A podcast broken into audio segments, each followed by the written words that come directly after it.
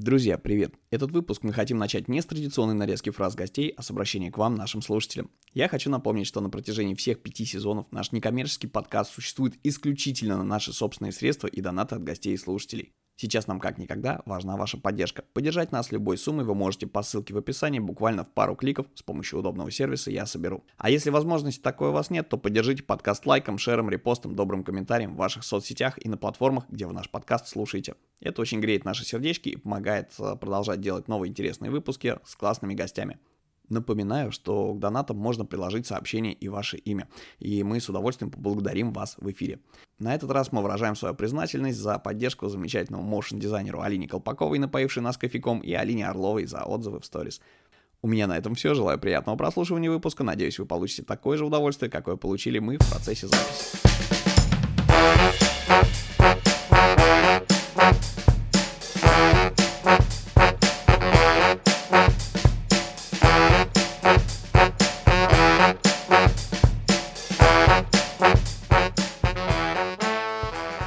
Привет, друзья! В эфире подкаст Design Pro, с вами Павел Ярец, и в гостях у нас сегодня корифеи отечественного дизайн-рынка, дизайн-бюро «Щука» и два замечательных Ивана. Иваны, привет!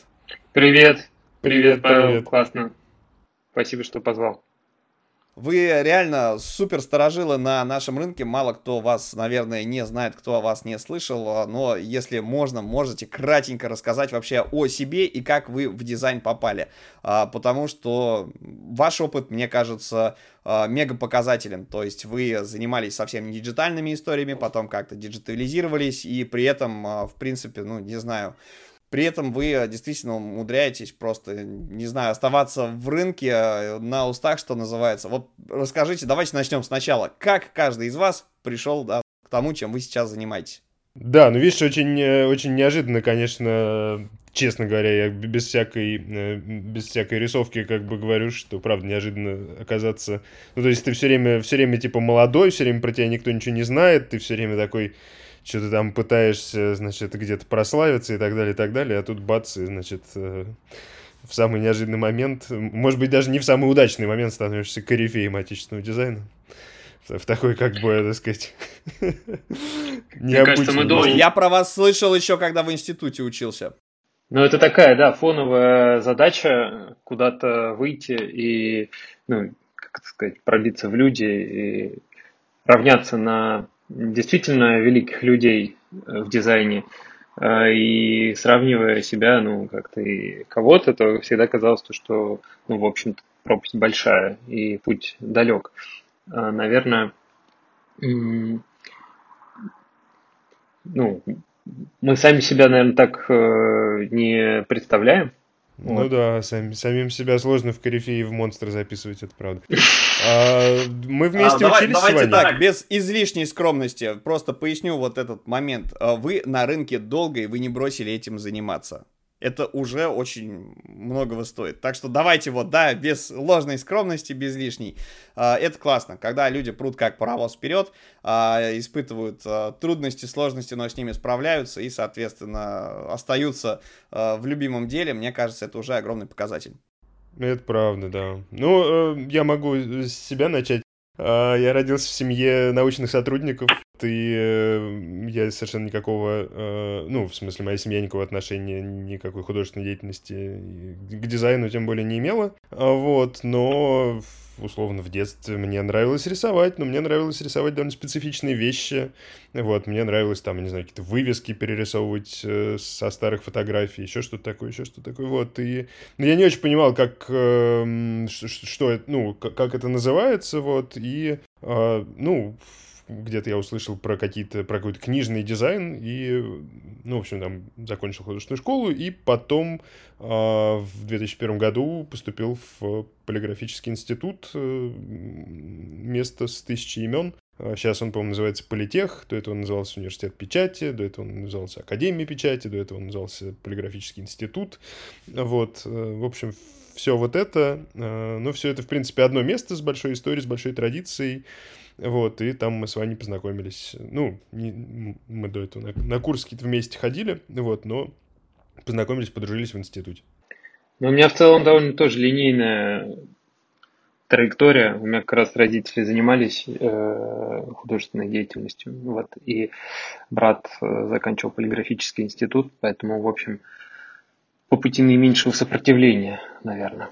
В общем, надо было после школы. Поехал. По рельсам, да. Надо было куда-то поступить, готовиться. Ну, в общем-то, это был прямой путь, понятный. А там уже, как говорил наш преподаватель, один в обойме. Что скажешь, то и делаешь.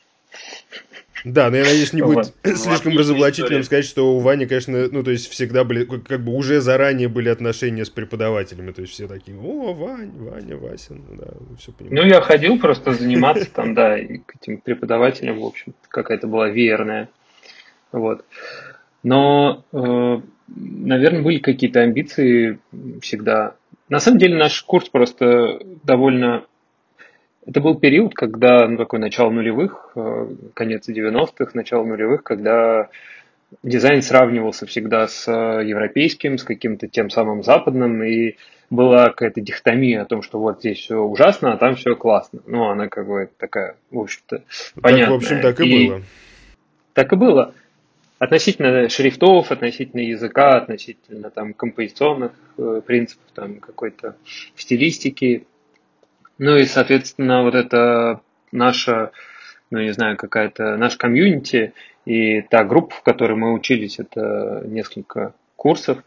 Довольно большой процент людей, которые учились вместе, стали либо авторами, в общем-то, классных каких-то работ, проектов, либо дизайн-директорами и руководителями, либо кофаундерами каких-то бюро. У нас прям много ребят на курсе сразу хотели сделать что-то свое, у кого-то получилось чуть лучше, у кого-то чуть хуже, вот, ну, у нас, очевидно, скорее чуть лучше, вот, ну, кто-то, понятно, там, закрылся и пошел на работу в найм, вот, но при этом как бы общий какой-то движ такой был бодрый, всем хотел сделать что-то свое. Всем хотел сделать что-то свое и делать что-то, что, ну, что правда будет смотреться классным и правда улучшит эту самую визуальную среду. То есть я могу сказать, что, ну, если говорить прям каким громко, то вот у нашего поколения была такая, не побоюсь этого слова, миссия.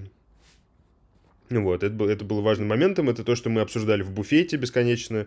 Вот, какой дизайн классный, у кого надо подсматривать и так далее, и так далее. Там, ну, в качестве фона, я просто напомню, там выходил такой важный журнал «Как?», где за неимением интернета хорошего всякие картинки можно было посмотреть. «Как» тогда выходил по... Ну, тематически там были всякие швейцарский номер, английский номер, голландский номер. Вот, и все это, в принципе, правда, ну, как-то воздействовало. Хотелось, чтобы условно какой-то русский номер журнала «Как» вышел с такой же красотой внутри. Но это прям в самом начале так было. Вот. Понятно, что ну, это так не формулировалось, но как бы можно это, наверное, так метафорически свести к этому.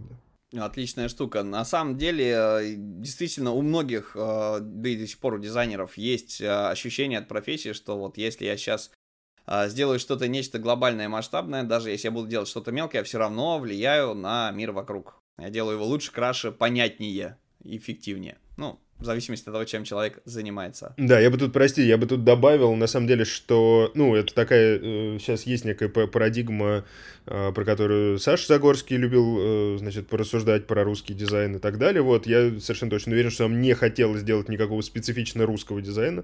Нам хотелось сделать так, чтобы это было настолько же круто, как это круто в Штатах и в... Ну, даже скорее в Европе. То есть мы, конечно, вдохновлялись европейскими студиями в большей степени, голландскими, наверное, в основном, ну и лондонскими и так далее, и так далее. Никакой мысли про какой-то особый путь там точно не было, и у нас ее нет и сейчас. Ну, на самом деле, путь все равно особый, потому что, как минимум, работая с кириллицей, да, в которой, да, ломаная ритмика присутствует у значков, да, там всякие... Я бы не преувеличивал, честно говоря, значение, простите, что перебиваю, не преувеличивал бы это значение, то есть в сущности, на самом деле, можно... Точно, эта тема всегда была, ну, то есть вот именно это в буфете мы и обсуждали. Ну, да. Ровно так, даже не обязательно давать, мне кажется, тут ответ, вот это вот была то самое энергетическое, то самое... Сила мотивации, как-то это, в этом разобраться. Победить инерцию, победить русские буквы корявые, как бы победить... Интерлиньяж, который из-за малого количества выглядит большим, дырявым. С какими-то вот маленькими. Как один маленький вопрос упоминания кириллицы, да, собственно, может отозваться в тонких дизайнерских сердечках. Ну что ж, классная штука. А можно вот такой момент, он на самом деле у всех есть, то есть человек работает, потом хлобысь, какой-то проект или какая-то работа, и она становится ключевой, и вот ты понимаешь, что, блин, я, ну не то чтобы вырос, я сделал качественно новую штуку, я хочу такие штуки делать дальше и развивать эту тему. Вот что для вас было знаковыми там работами или проектами вашей деятельности, неважно, в персональной или студийной. Кстати, а студия организовалась, собственно, да, или как вы вообще начали работать вместе? Ну, понятно же, да, что тусовка — это хорошо, но все работают как фрилансеры, или идут куда-то на работу, или находят себе заказчика. То есть вот как вы вот сошлись? Там был извилистый путь, условно, с Ваней мы воссоединились, по-моему, в 2011. Через 4 года. Да. Да, в 2010, после того, как...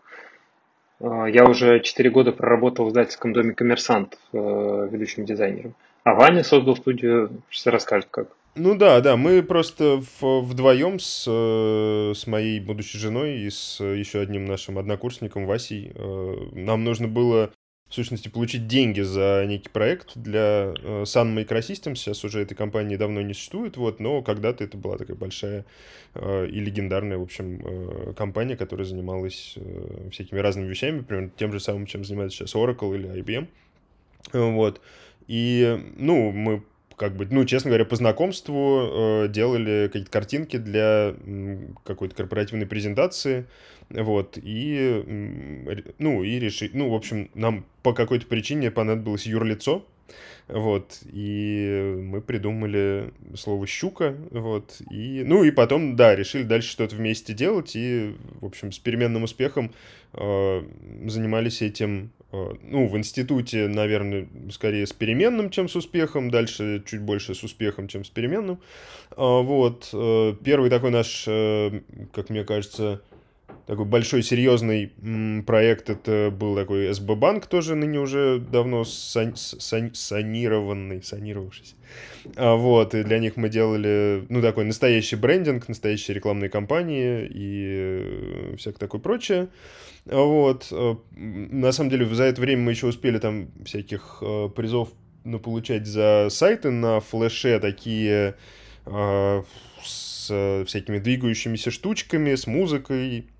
Вот, и так далее, и это тоже как бы нравилось, тоже было интересно. В общем, все нравилось, все было интересно, проектов было много, ну, там вот таких я ключевых могу прям много перечислить. Потом мы с Ваней где-то в 2011 году, да, по-моему, значит, начали что-то делать вместе, пошли чуть больше в editorial дизайн, не в иллюстрации. Ну, то есть иллюстрация — это была моя персональная практика, я просто довольно много рисовал их как раз в нулевые, в конце нулевых, вот, но потом бросил это дело, потому что это такая работа выматывающая довольно сильно, вот, ну, мне до сих пор нравится рисовать, вот, потом мы пошли в editorial дизайн, сделали несколько вот как раз тоже ключевых и культовых, на самом деле, все время проектов, это журнал «Московское наследие» для департамента культуры города Москвы, вот, для департамента культурного наследия, вот, и журнал The Prime Russian Magazine, был такой тоже достаточно вычурный и странный проект, который делал один банкир из первого Чешско-Русского торгового банка, который тоже потом санировали. Ну, в общем, короче, да, конечно, это такая... Новое лексическое это самое, да, санироваться. История санирования разного, да. Новая. Да. Ну и «Большой город» мы поделали в какой-то момент, там нас позвали. Это культовая вещь.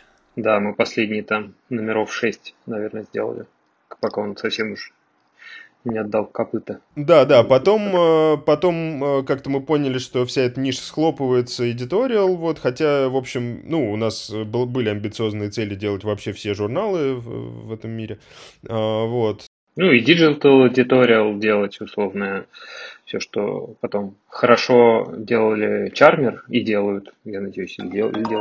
Делают, вот, мы попробовали, но поняли, что это слишком трудозатратно.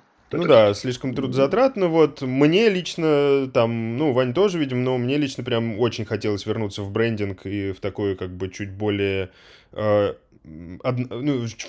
самом деле, одноразовые вещи, вот, потому что меня выматывала еще вот эта необходимость каждый месяц сдавать какой-нибудь номер, вот, и все это, ну, вот, у меня просто по моему, как это называется...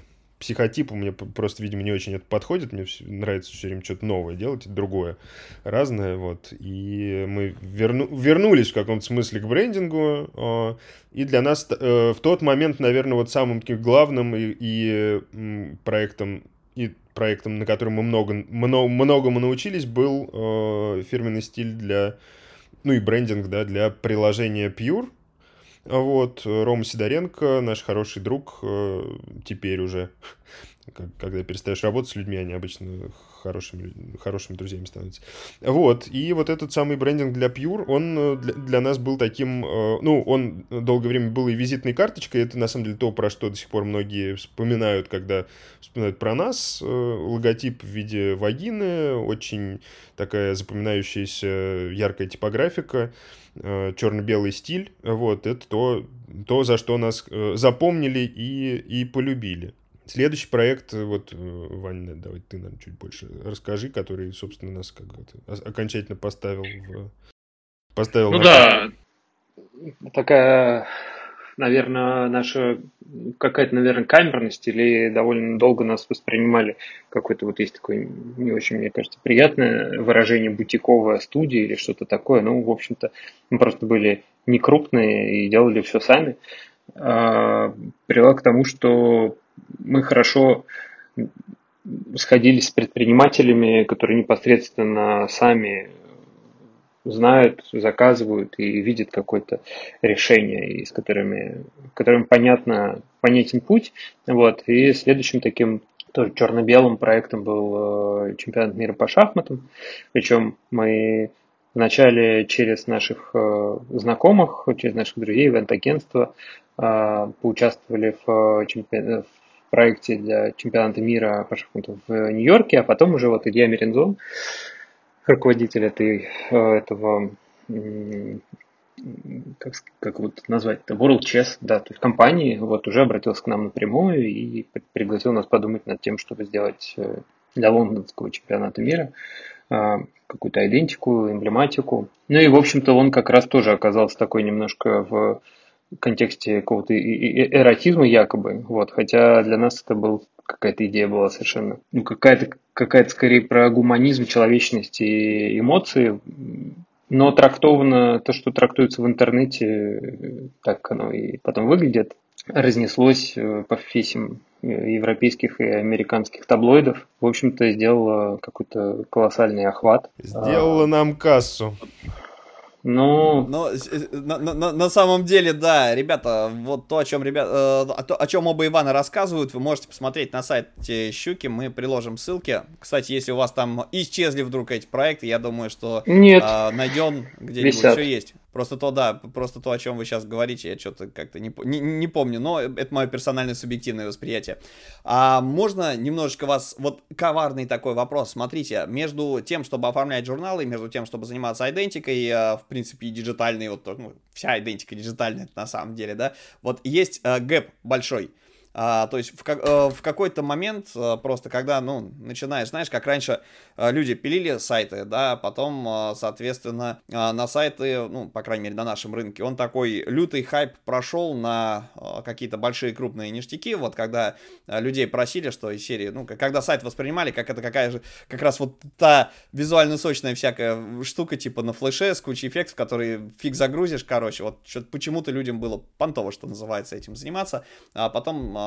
все это пошло в сторону нормального человеческого пользовательского опыта, да, упрощения и так далее. И вот всегда есть такой момент, что когда ты по инерции разогнался в какой-то степь, короче, погрузился хорошо, не знаю, картинки классно научился рисовать, да, там, работал на издательстве и журналы, фигак, издательства и журналы загибаются, ну, понятно, да, там, иллюстраторы, например, они тут же бегут на стоке, потому что, ну, работы, что называется, нету, у кого-то, у кого студии были, у кого финансовые обязательства, у тех кассовые разрывы, и вот как вы этот момент перешили, и как вы вот из, в смысле, оформительской, там, с полиграфической истории, да, с журнальной, перешли вот именно в идентику. Вот перелом, наверное, какой-то был, и сейчас это тоже многих интересует, как мне кажется, поскольку многие ребята, даже вот, как вы говорите, да, бутиковые, не бутиковые, то есть какие-то маленькие коллабы, достаточно мобильные микрокоманды, у них все равно есть запрос такой, что типа, блин, сейчас надо что-то другое делать, там, не знаю, переключаться в смежную какую-то сферу, но для этого нужно как-то вот напрячься,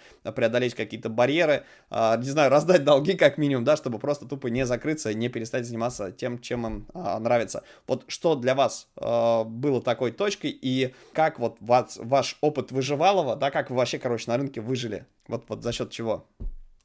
Клевый вопрос. Хороший. Слушай, ну это такая была... В принципе, журнал это тоже была, в общем-то, экономическая почва... Вернее, способ обеспечить какую-то экономическую стабильность, потому что они выходят регулярно. Ты можешь какой-то кэшфлоу предсказать, потому что есть бюджет. Этот бюджет там либо ежемесячный, либо ежеквартальный, либо тотал в год. В общем, в этом была определенная стабильность. Просто в какой-то момент, а именно в 2014 году, это все стало там потихоньку сворачиваться, журналы закрываться, и мы начали проедать там накопленные деньги. И в 2015 году это все окончательно схлопнулось. Но прежде чем мы уже как бы там все окончательно проели, в принципе, было видно, что ресурсы тают, заканчиваются, и новые все сложнее как-то приобретать. Поэтому там была такая простая схема расчета. Мы посчитали, сколько мы тратим, сколько мы зарабатываем, поняли, что наши услуги стоят слишком дешево. Мы ввели понятие вот этой почасовой оплаты, рассчитали ее стоимость и начали экспериментировать. И с теми несколькими проектами, в частности, как раз Pure, мы начали использовать эту механику, и она, к счастью, подошла и нашему заказчику. Мы такими небольшими шагами, параллельно загибающимся рынке editorial, параллельно с этим у нас в штате появились программисты, и мы пытались сделать digital editorial и какие-то портальные решения. Но вот этот вот транзишн из editorial и веба, то есть такого digital editorial, он постепенно, ну, стало понятно, что экономически брендинг делать гораздо безопасней. Вот. То есть более короткий цикл производства и большая ценность креативной идеи.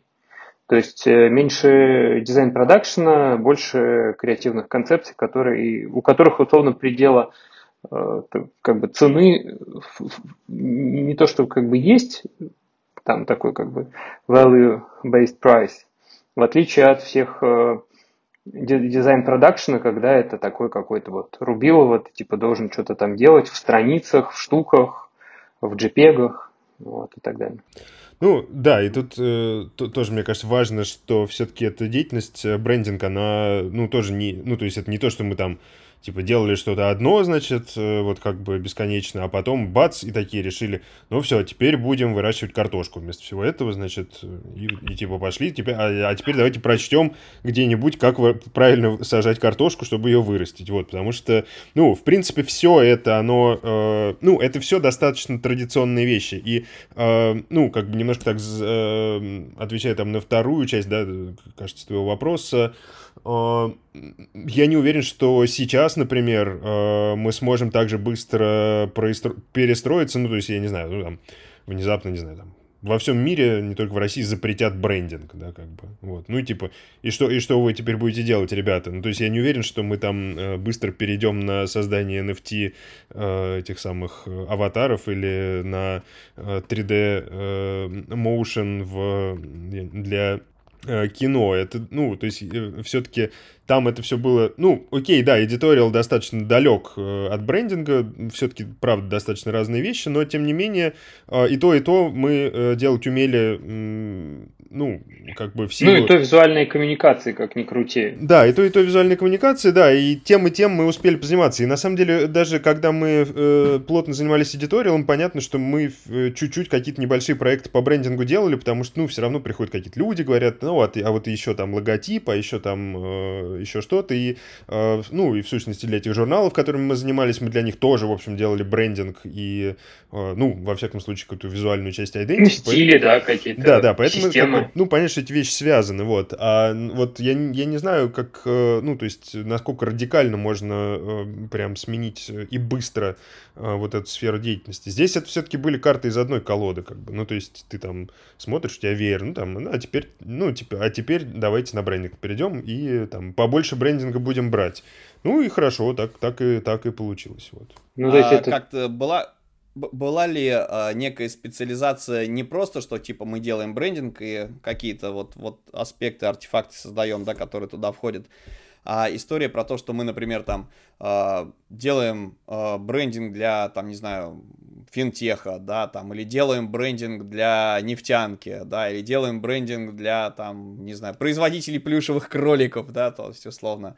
То есть, вообще имеет смысл ребятам, которые идентикой заморачиваются, выбирать себе специализацию так же, как этого требует, например, от веб-дизайнеров сейчас, да. Я бы немножко иначе поставил бы этот вопрос. То есть, мне кажется, что это скорее не выбор специализации, а выбор того, с кем ты хочешь работать. Это правда, всегда хороший совет, он у всех работает, и мы с Ваней регулярно, с Ваней там, и с Настей, нашим теперешним новым партнером, мы все время обсуждаем бесконечно, вот куда мы хотим идти и с кем мы хотим работать. Вот это всегда надо как бы поднастраивать чуть-чуть.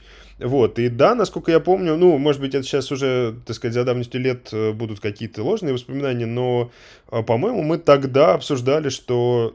Ну, у нас был четкий достаточно портрет этого человека, с которым мы хотим работать. Это, ну, нам всегда хотелось работать с визионерами, с владельцами бизнесов, вот, потому что, ну, там, потом это как бы стало чуть лучше понятно, почему, потому что, ну, вот, условно, там, для танго нужны двое, когда ты хочешь делать хороший проект, тебе нужен хороший партнер для этого, вот. И, ну, конечно, хорошо, если он визионер, если он какой-то классный, интересный человек, с которым тебе просто самому интересно разговаривать, и который тебя тоже учит чему-то, и вы друг друга как-то насыщаете там новыми идеями, новыми смыслами, вот.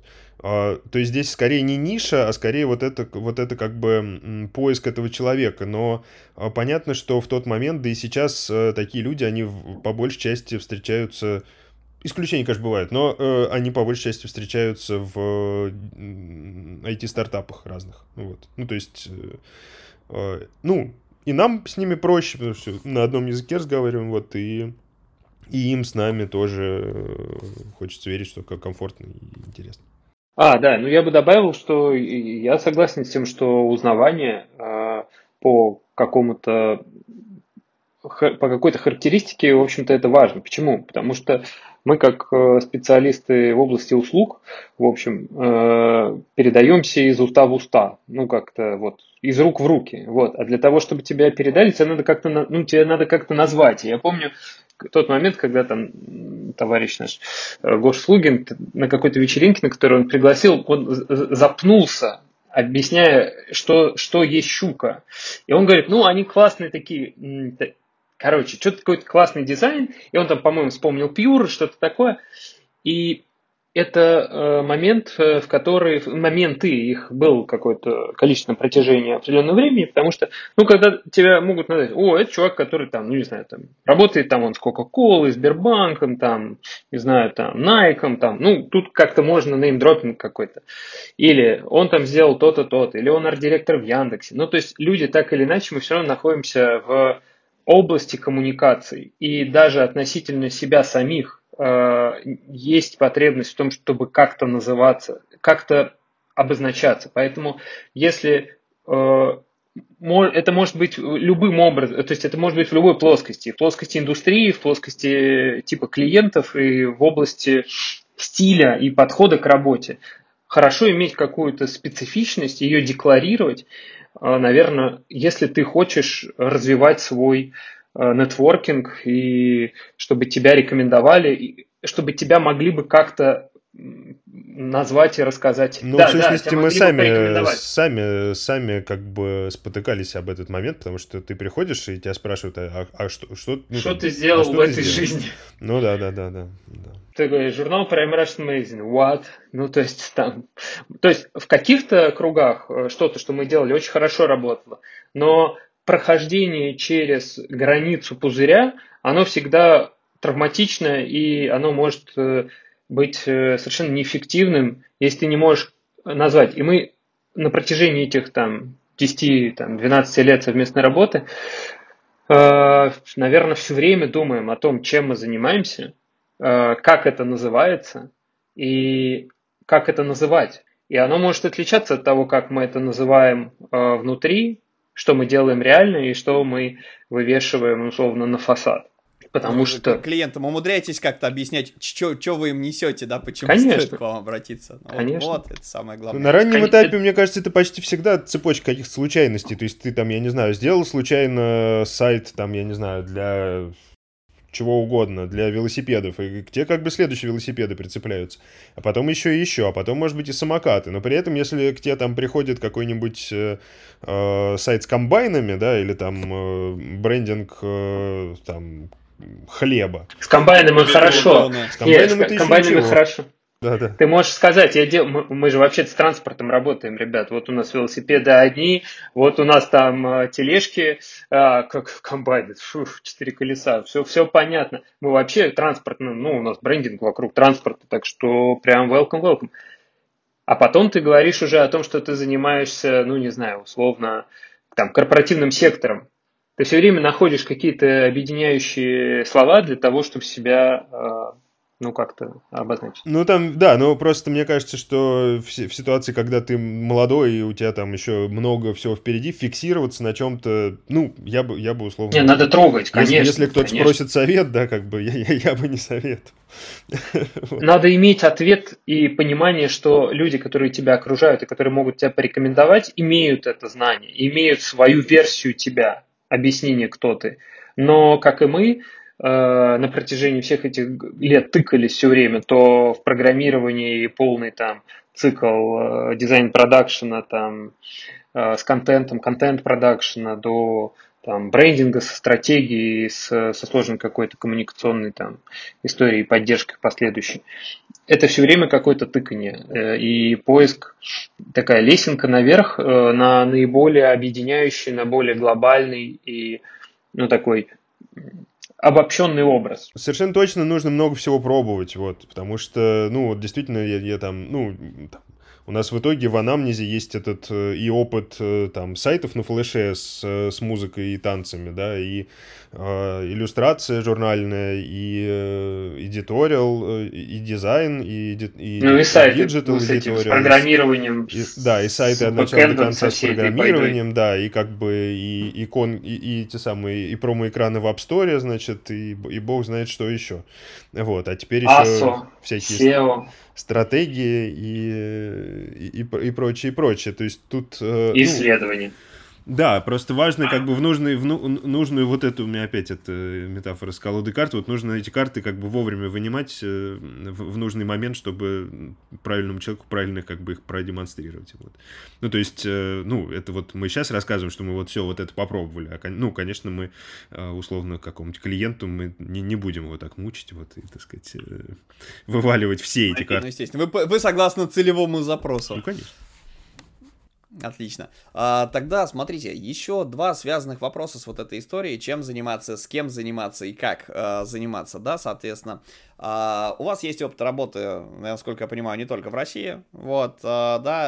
Особенности чисто субъективные. Работа за бугром, на нашего заказчика и на зарубежного заказчика.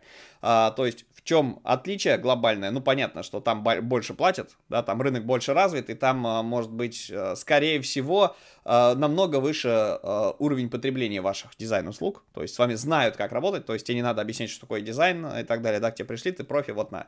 Типа, когда я прихожу к стоматологу, я не рассказываю ему, что ему там у меня сделать необходимо. То есть вот про это расскажите немножечко. И вторая часть вопроса, для того, чтобы работать, неважно на каком, на этом рынке или на том, соответственно, нужна команда, потому что один в поле, он не просто не воин, он сдохнет и перегорит, да, как бы, когда двое работают над проектом, если один начинает выгорать, второй его поддерживает, мотивирует и стимулирует, вот, говорит, соберись, тряпка, ну, понятно, да, что командная история. И вот второй вопрос как раз, как собрать команду, блин, это очень сложно для, я просто преподаю на разных там онлайн-платформах, и есть большая проблема, люди, которые прошли курсы, вот, даже кто устроился на работу или кто не устроился на работу, они все время пытаются, есть попытки какие-то очень вялые у людей, а давайте замутим коллаб. Ну, типа, и все такие, типа, давай, говори нам, что делать, из серии, он сам не знает. И вот это вот большая проблема инерционная. Как собрать хорошую команду? Вот человек что-то умеет, соответственно, сидит, занимается, не знаю, вот он выдохнул, долго-долго искал, например, работу, неважно, начинающий он или нет, да, как бы вот он засел на какое-то рабочее место, какое-то количество времени, год, скажем, поработал, и чувствует, что, блин, а что-то скучно жить-то, вот как ты говоришь, что трудно, да, в аудитории было тем, что все время один новый выпуск, а делаешь, по сути, одно и то же. Вот человек хочет, как бы, да, вылезти за эти рамки и попробовать какую-то другую сферу, как ты говоришь, пощупать ручками. Вот как, собственно, да, найти себе людей, по каким критериям, где их вообще искать и так далее. Вот ваш, может быть, опыт. Вот два вопроса таких, да, как западный и наш рынок, и, собственно, про где искать нужных людей. Может, ты, Вань, про людей, а я про рынок? Давай, еще раз, клевые вопросы, отличные, прям, спасибо тебе. Ну ты скажи про людей, давай я с конца. У нас же из людей рынок. Рынок из людей. Ну, тут это такой вопрос, меня он действительно очень всегда занимал, найм и поиск вот тех самых... Мне всегда было интересно находить людей как бы странных, вот, и таких...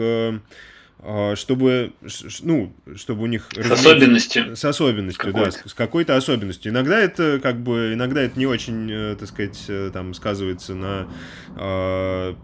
Да, бог знает. В общем, нужно находить таких людей, чтобы они друг с другом какие-то странные связки образовывали. Ну, то есть не... Ну, там... Чтобы они были вот прям как такая... команда этих самых, ну, там, супергероев, не очень люблю это сравнение, но в каком-то смысле, да, чтобы вот этот чтобы между ними возникало какое-то напряжение, которое в итоге давало бы интересный результат, вот, и, ну, для этого, в принципе, то, чем, там, я отчасти, ну, не то, что прям много занимаюсь, но все-таки занимаюсь, я хожу на всякие финальные защиты всяких студентов и так далее, потому что рынок, как мне, ну, то есть, вот, рынок... Господи, людей, да, не очень хорошо, да, про людей так говорить. Вот это сообщество людей в России, да, оно, ну, довольно хорошо, мне кажется, изучено нами, вот, и, ну, есть люди, которые на виду всегда, да, которые, там, не знаю, много пишут на Фейсбуке, много пишут, ну, там, типа, много чего-то выкладывают в Инстаграме и так далее, и про них всех мы все, кажется, знаем, вот, а интересно находить тех, про кого мы не знаем, про тех, ну, тех, кто нам, может быть, даже сами не пишут. Ну, вообще нам приходит очень много резюме, это такая наша боль, потому что мы, правда, не успеваем со всем этим валом справляться. Вот, очень тяжело. Вот, но при этом мы стараемся искать сами и находить сами вот этих самых как бы странных, надеюсь, что они все не обидятся, когда это услышат. Особенных. Ну, да, таких особенных персонажей, да, в каком смысле. То есть, мне кажется, у нас все ребята такие персонажи. Мне кажется, это чем-то похоже на RPG какую-то стратегию, там, Rolling Play Game, когда у тебя есть маг, хилер, мечник и какой-то там, и лучник. И вот они, как этот Might and Magic. Six. Ну да, ну то есть там понятно, что кто-то вреден, а кто-то, да, кто-то как бы, кто-то сверхспособный, кто-то лентяй, кто-то там еще что-то, но у них должна быть какая-то, прости меня, господи, изюминка, ну то есть что-то должно быть. Ну незаменимость, да, какая-то незаменимое свойство.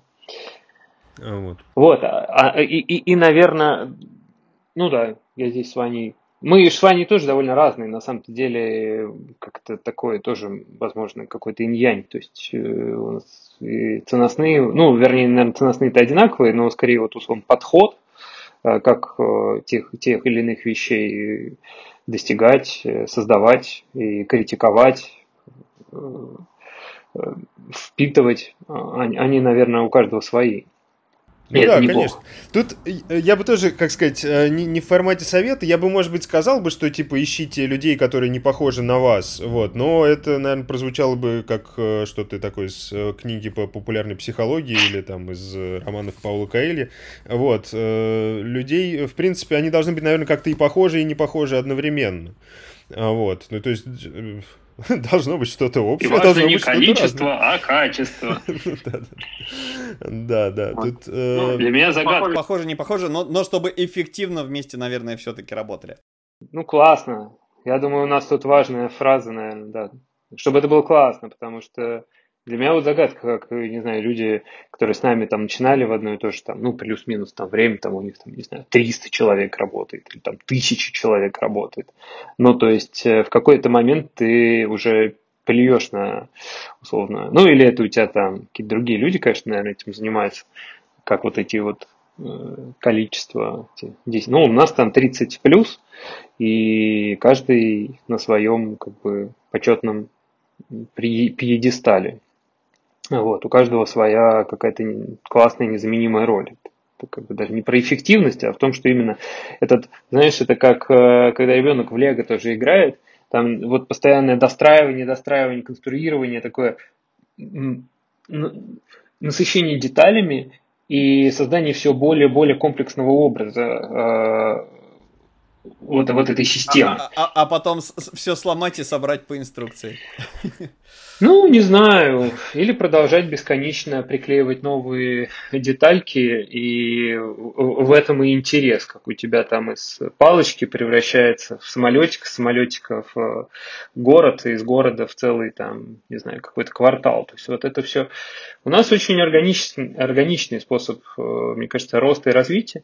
И если говорить как раз про западный рынок, наши клиенты, они двигались на Запад в первую очередь. То есть это тот же самый Рома Сидоренко, который с Pure начал делать глобальный проект, глобальный продукт и привлекать международную, ну, большую глобальную аудиторию. И мы фактически как бы, ну, в этот контекст были втянуты просто по заказу. Да? Мы были приглашены там и в Лиссабон, где мы там говорили о том, как вот на европейском рынке там, или на американском рынке развиваться.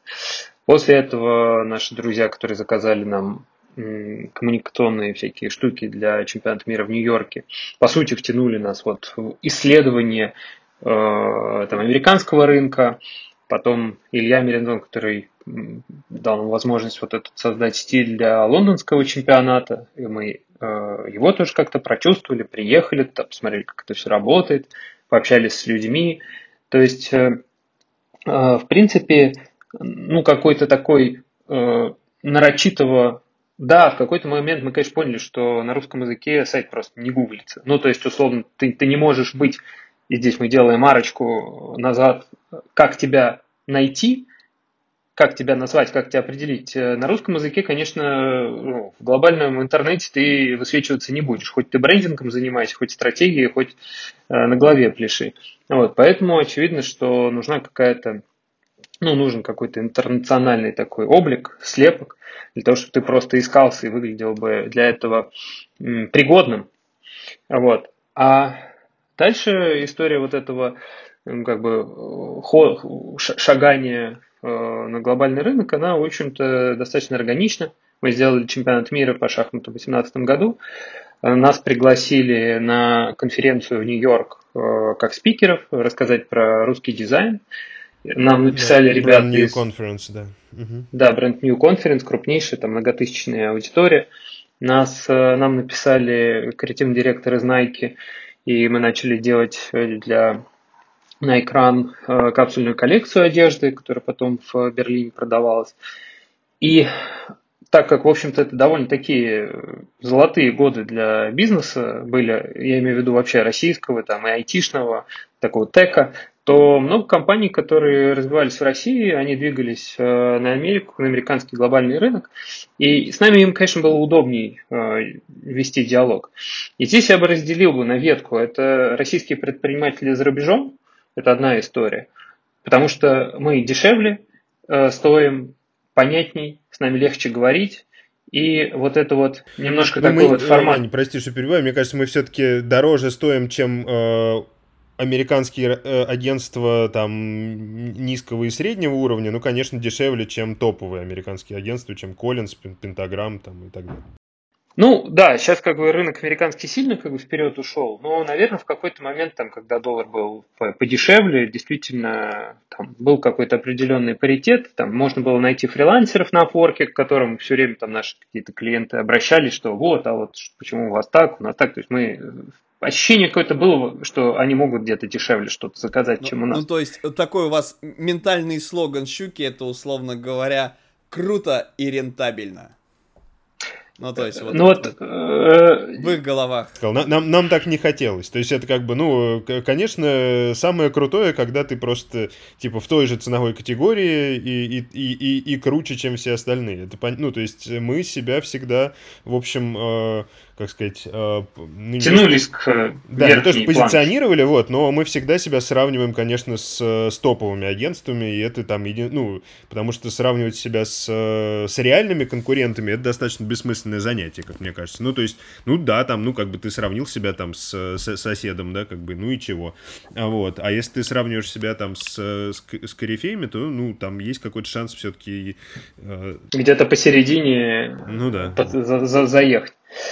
Но арка, собственно, вот эта развилка, она заключается в следующем, что есть такие, ну, native... такие реальные американские там или европейские какие-то запросы.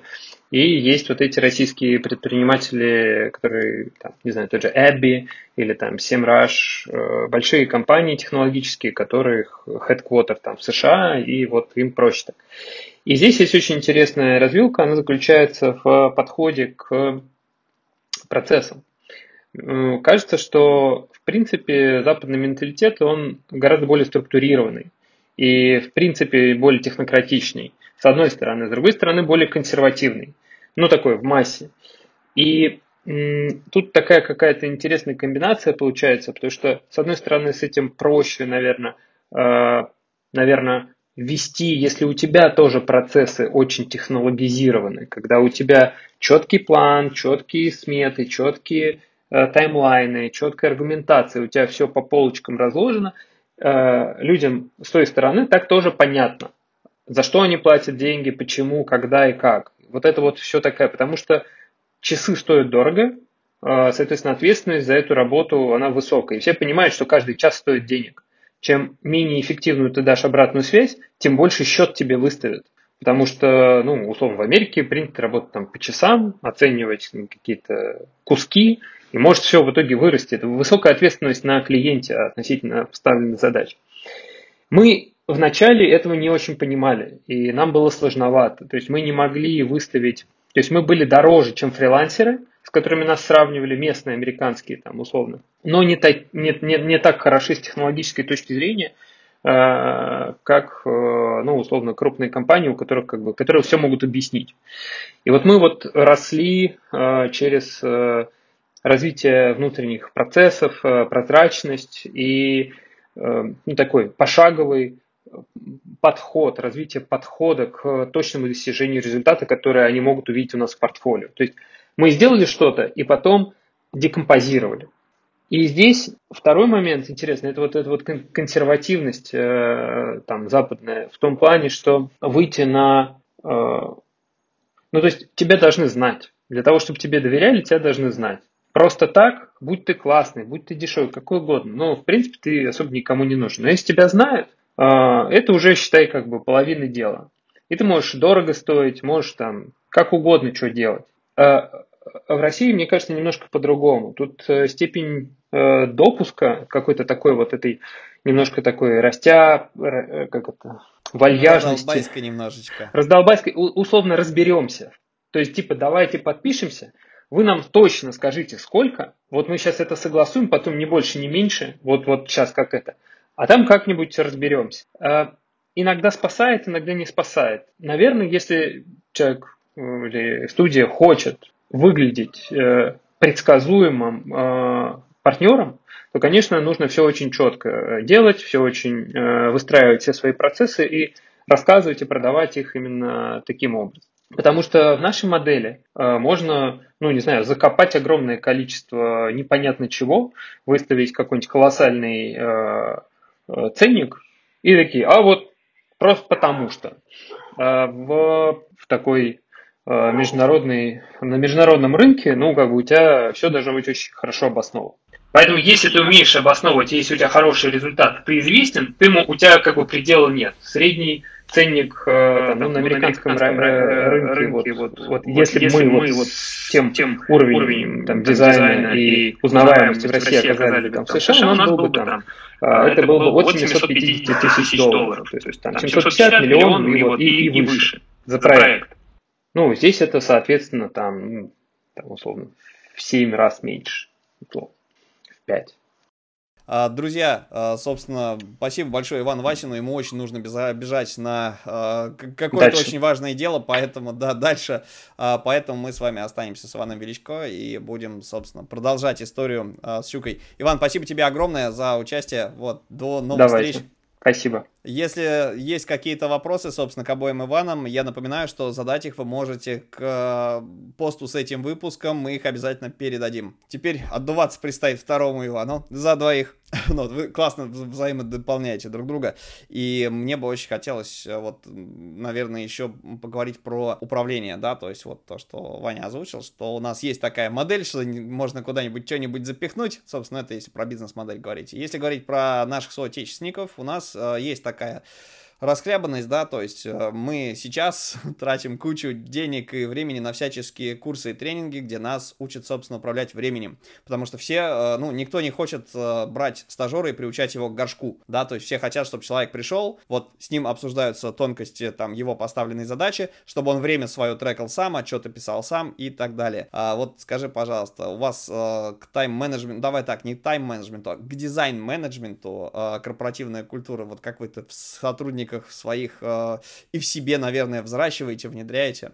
И используете ли вообще? И на всех ли проектах? Да, конечно, мы используем, у нас есть, действительно, у нас есть система учета времени, и, это скорее как бы не то, чтобы какая-то репрессивная вещь, это скорее статистика, даже не скорее, это, почти всегда, в общем, это статистика. Для нас важно, чтобы проект в определенной рамке уписался, и для нас важно, чтобы даже если есть какой-то, если мы понимаем, что для того, чтобы сделать по-настоящему классно, нам нужно чуть больше времени, это не страшно, но все равно все эти вещи, они должны обсуждаться, и время, оно является таким неопределяющим, но одним из героев, этой проектной пьесы, то есть ты как бы это один из таких важных движущих и определяющих факторов. Поэтому, конечно, нам важно, чтобы люди, на самом деле это просто, обычно это не требует какого-то прям приучения к этой системе и так далее. Люди, в принципе, приходят к нам, правда, приходят мотивированные, особенно, не особенно, в смысле, мы сейчас в последнее время берем в основном на позиции младших дизайнеров, потому что довольно сложно найти людей на вот эти средние позиции, их просто как бы мало совсем. вот, тех, с кем мы не знакомы, да, и тех, кто нам при этом очень нравится, вот, при всем уважении, ну, скорее всего, это значит, что если мы, ну, если человек давно уже на рынке, вот, и мы про него знаем, значит, нам, скорее всего, по каким-то причинам не получилось с ним поработать, вот, либо мы не видим в этом перспективы. Приходят на позицию младших дизайнеров люди мотивированные, то есть люди, которые хотят остаться в Щуке, хотят как-то закрепиться, поэтому им, ну, приходится самим довольно быстро разбираться.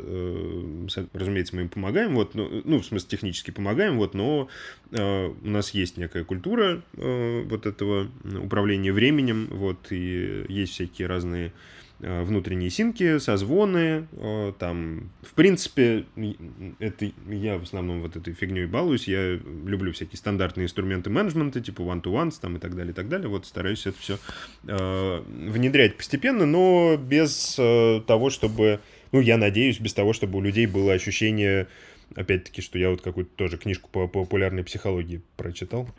Есть очень хорошая книжка на эту тему, как раз по популярной психологии, называется «Дизайн-менеджмент». «Management Tools» она называется. Такой подкаст был «Management Tools», вот, и могу прям рекомендовать эту книжку. В русском переводе она, у нее гениальное название, ну, то есть в английском у нее название «Management Tools», а в русском переводе она называется «Управляй как бог». Вот, такая. О, как. Да-да-да.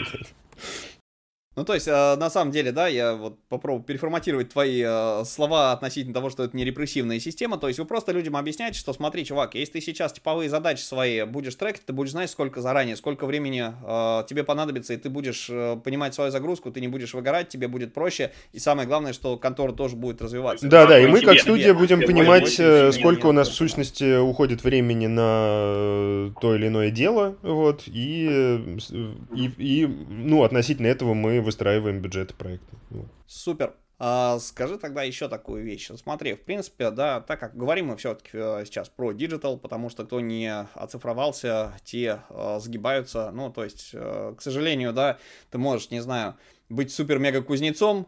Нет, ты можешь быть супер-мега-кузнецом, и у тебя будет очень-очень просто очень узкий спектр людей, которых ты обслуживаешь, да, собственно. Ну, то есть ты один, и как можешь набрать себе подмастерьев там и что-то даже делать и выжить. Но это не история про развитие и про уход куда-то в другое дело. То есть нужно станки закупать с ЧПУ, которые будут ковать, условно говоря, за тебя там. Ну, я такую вот историю говорю, да, абстрактно для иллюстрации. Соответственно, вот какие перспективы дальше есть? Смотри, сейчас брендинг, да, кому он сейчас нужен? Потому что рынок, на самом деле, он поджимается, не только российский, да, а мировой. Дизайнеры все-таки, как ни крути, это не просто какие-то креаторы каких-то таких мега вещей. Ну, смотря дизайнер чего, понятно, да? Но вот если говорить про то, что дизайн — это сфера услуг, которая обслуживает бизнес. То есть производитель что-то произвел, ты, условно говоря, это там упаковал там, в сайт, в упаковку, в что угодно, да, то есть какие-то графические истории. И, естественно, когда происходят какие-то кризисные истории, ну, как это, знаешь, на рынке рекламщиков любят говорить, что происходит, когда рынок качает, да, соответственно, тут же урезают бюджеты на рекламу, разгоняют нафиг отдела маркетинга и рекламы, собственно, да, то есть вот это вот все происходит. А с агентствами, в принципе, аналогичная история, то есть вот агентства всегда затягивают пояса и стараются, хватаются за всех клиентов подряд, за тех, кто платит, за тех, кто не платит, там еще отдельная история выбить денег из тех, кто тебе должен, короче. Сейчас на какие бы сферы ты рекомендовал нашим слушателям обратить внимание? Потому что есть люди, например, у нас очень много ребят начинающих, кто там учится где-то или хочет обучиться профессии. То, что они сейчас изучают, как, в какую сторону им смотреть, чтобы к моменту окончания обучения через, ну, теперь это длится 1,5-2 года, да, а не 3-5, как, да, там, 5-6, как раньше, да, условно говоря. Вот в какую сторону им смотреть, чтобы, условно говоря, свои знания было куда применять после окончания обучения или в процессе? Ну, я боюсь, что здесь ответ, может быть, к сожалению, он там мало кого обрадует и будет просто максимально широким. Пережили сколько там, сначала 2008 год, потом какой там у нас был 11-й, там тоже что-то была какая-то жопа, вот, потом 14-й, потом мы все знаем, вот, и там непонятно, что будет дальше, но кажется, что есть две вещи, которые совершенно точно вас спасут. Это, во-первых, умения, такие простые, ну, на самом деле, в любой области. Ну, то есть, если вы хорошо... Ну, то есть, хорошо, если вы хорошо умеете, не знаю, что-нибудь в векторе рисовать.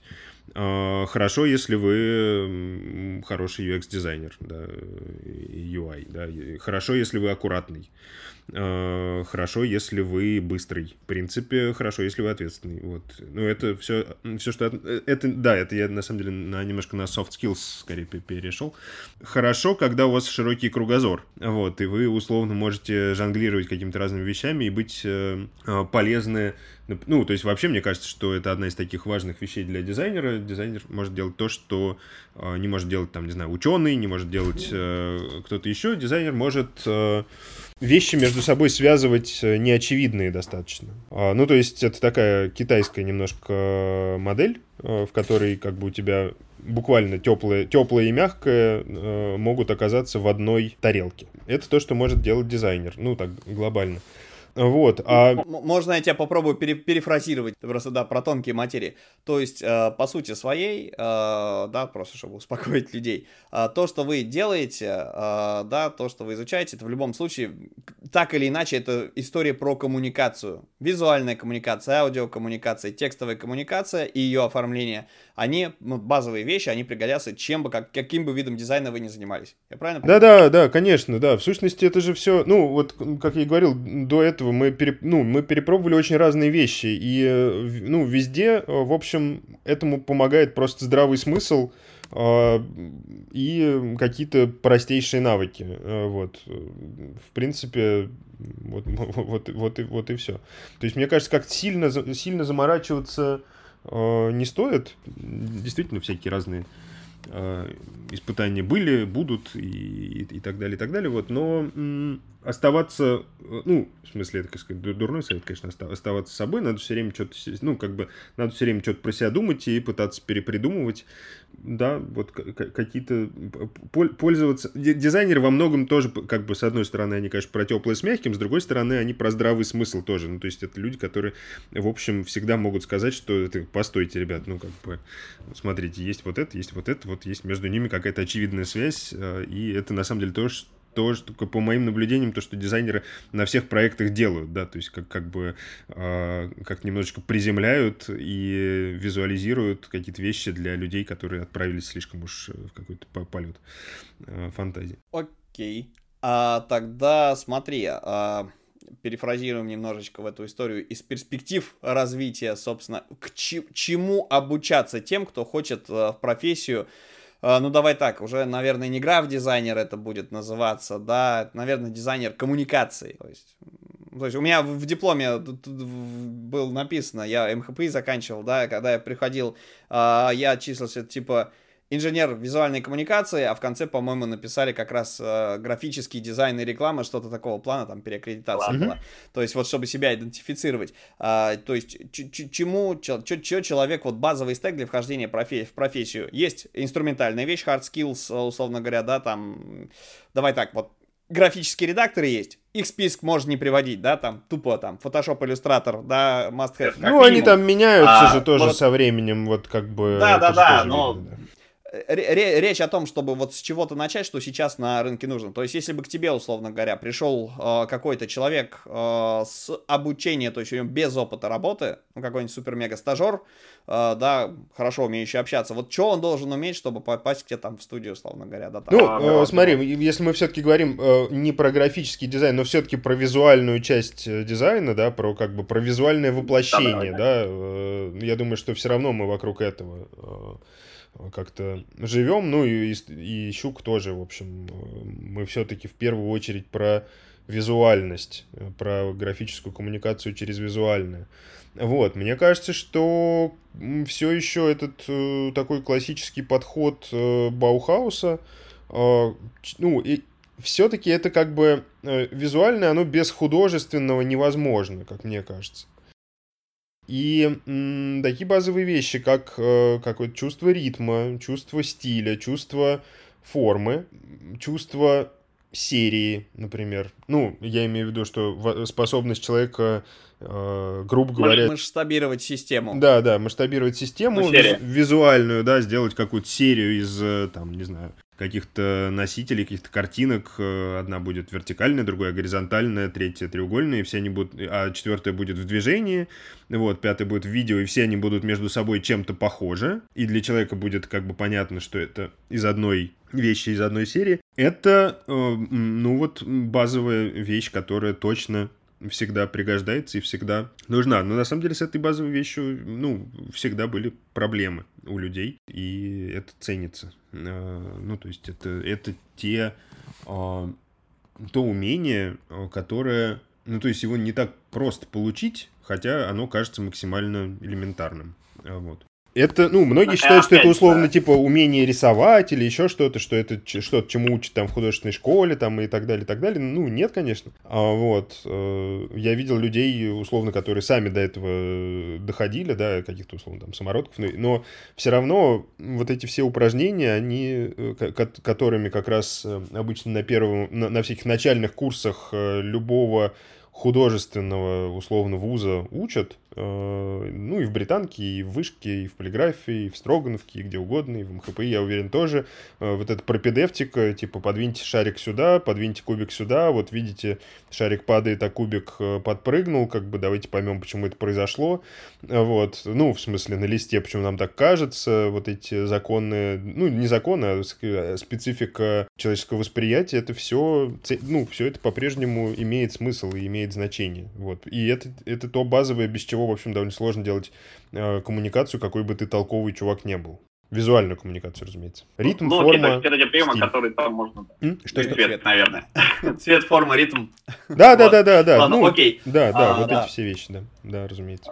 Смотри, окей, базис — это хорошо, но понятно, да, что ни в студию, ни клиентам мы продаем не базис, а какой-то продукт. То есть, условно говоря, там клиенту плевать, да, там сколько лет ты изучал ту или иную сферу, ему нужно, чтобы ты выдал ему вот данные. На твоем выходе ты как нечто производящее, производишь некий продукт, и у этого продукта должны быть какие-то определенные критерии, стилистика. Соответственно, если говорить о том, где этому поучиться, вот ты кучу вузов упомянул сейчас, я, насколько понимаю, ты, собственно, со вторым Иваном, да, ведешь, как-то курируешь историю британскую, да. Можешь рассказать вот с точки зрения, не знаю, как сказать, куратора, преподавателя, там, куратора, соавтора, кто присутствует, курса, как минимум, на защитах. Да, ты на студентов смотришь вот под каким углом, чему ты их учишь и что ты считаешь важным для людей. Вот приходят люди на первый там, ну, пришли люди на какой-то поток, ты на них смотришь, вот, а они там, что они не умеют и чему должны научиться, с твоей точки зрения, чему их не научат в других местах. Или научат, но по-другому. Да, у нас с Ваней такой курс, он специфичный, он построен на практиках наших студийных, на том методе работы, который мы, наверное, изобрели вполне себе, ну, то есть он у нас такой, как бы, сложился, вот, и там совершенно точно есть хорошие всякие моменты, которых я не видел у многих других, ну, не ручаюсь, что они там совсем уникальны, вот, но это, по крайней мере, вещи, до которых там мы своим умом дошли, и совершенно точно за них отвечаем, как за что-то, что работает. Вот. Мы со студентами делаем на протяжении 9 месяцев один длинный проект. Вот. И это первое было такое важное условие, когда мы придумывали этот курс, что, ну, как бы все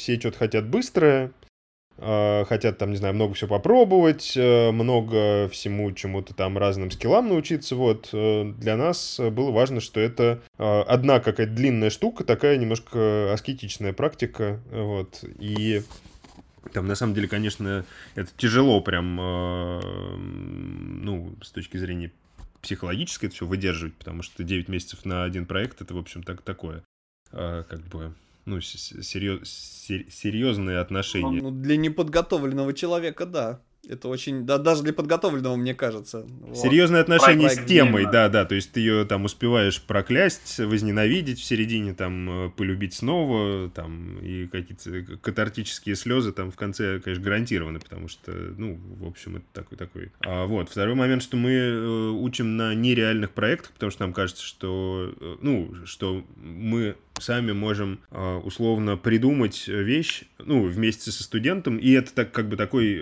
отчасти продуктовый подход и бизнес-подход, то есть мы пытаемся вместе со студентом симулировать, создать некий проект, так, чтобы он выглядел жизнеспособным от бизнес-идеи до вот этого визуального брендинга. Мы считаем, что у нас коллективно, не только у нас с Ваней, но и у наших преподавателей, достаточно большой опыт взаимодействия с разными совершенно клиентами из разных индустрий, чтобы эту эмуляцию подробно и реалистично произвести. Вот. Это то, что в сущности никакой реальный проект на никакой реальный клиент на учебном проекте дать не может, потому что реальный клиент на учебном проекте — это обычно, ну, почти всегда это мало внимания, это какие-то сбивчивые комментарии, вот, и, в общем, отношение как к некой бесплатной работе, которую этот клиент получит за, ну, вот, так сказать, и...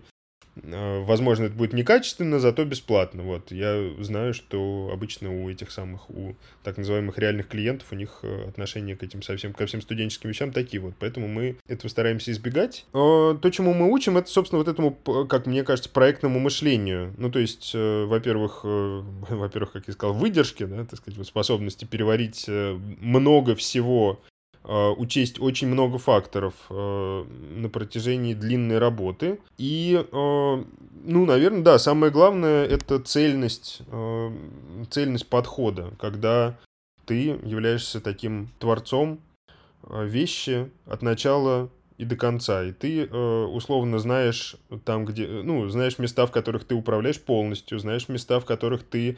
Там, ну, у нас есть, например, часть, где они... Наши студенты арт-директируют фото, вот, и в этот момент они становятся такими, ну, в общем, послушными, ну, там, так сказать, авторами идеи, но при этом зрителями, да, того, что, так сказать, там, эти фотографы делают. То есть, где ты можешь, где ты должен немножко свое эго поунять, да, где ты должен его как бы раскрыть, вот, где ты...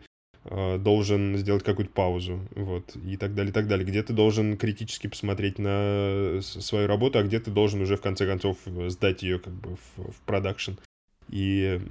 Заинтриговал. Забыть. Вот. Ну, действительно, интригующе звучит. Про цельности, это такое как бы, ну, мне кажется, это что-то сродни дирижированию, вот. То есть то, чему мы пытаемся научить, это вот такому ритму. Ну, то есть для всего очень важен ритм. И ритм в проекте тоже важная штука, вот, и я надеюсь, что вот наши студенты, они, ну, понятно, что у них не всегда будет такая идеальная ситуация, и, ну, где-то их там, я не знаю, где-то у них будет какой-нибудь злой начальник, который будет что-нибудь не принимать, где-то будет непонимающий клиент, где-то будет еще что-то, вот, но при этом вот это ощущение ритма, оно всегда, мне кажется, дает хороший эффект. Ты, ну, во всяком случае, ты в какие-то моменты не ждешь слишком многого, вот, а в какие-то, ну, и знаешь, в какие моменты тебе нужно напрячь весь этот процесс. Ну, немножко абстрактно, может быть, звучит, но так, музыкально. Музыкально, ну, отлично.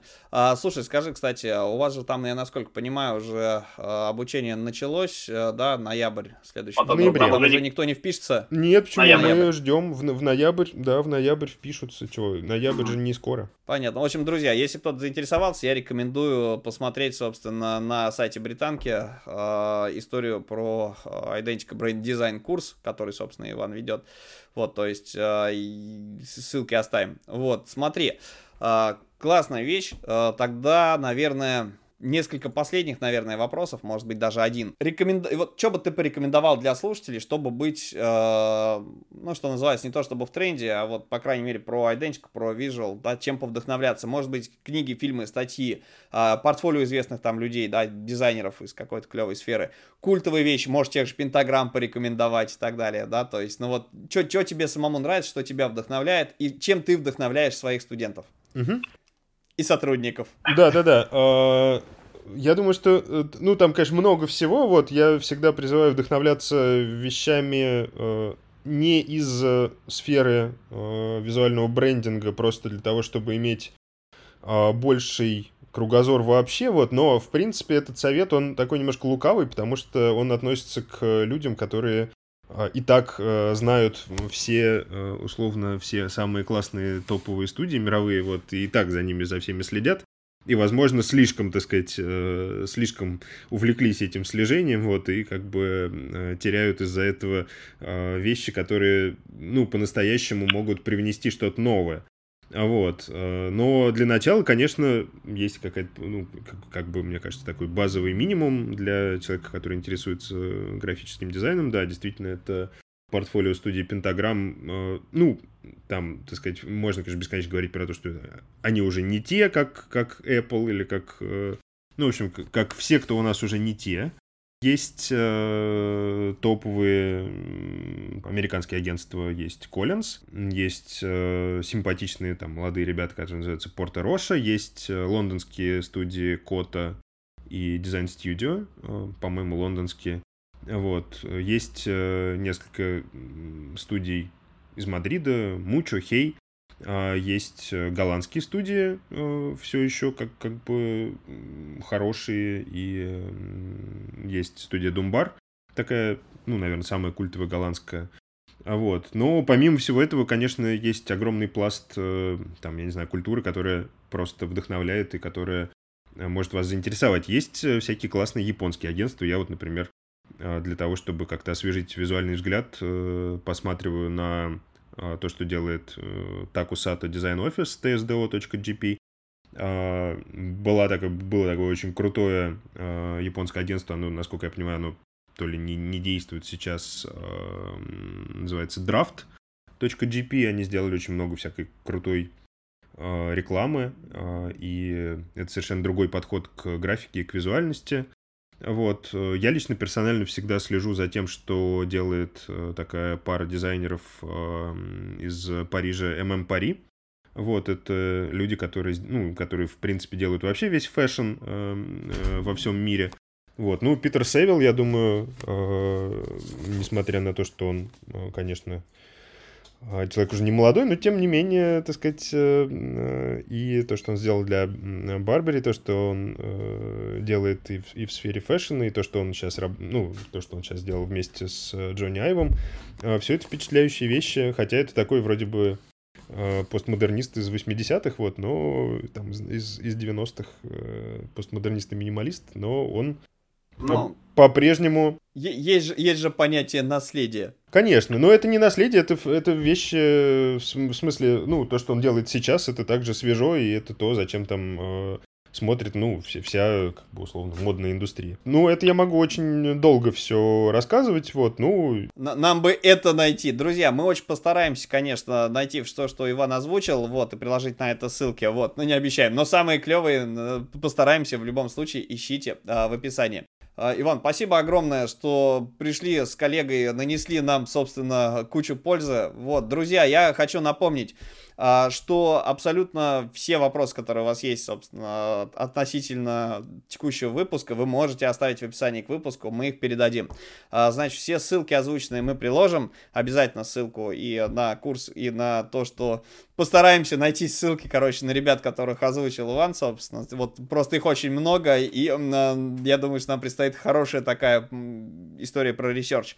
С вами был Павел Ярец, подкаст «Дизайн Прост» и дизайн-студия «Щука» с двумя Иванами. Вань, еще вопрос. Будет время еще. Забежите к нам на подкаст. Конечно, с удовольствием. Мне очень понравилось, да. Ну, отлично. Все тогда. Спасибо.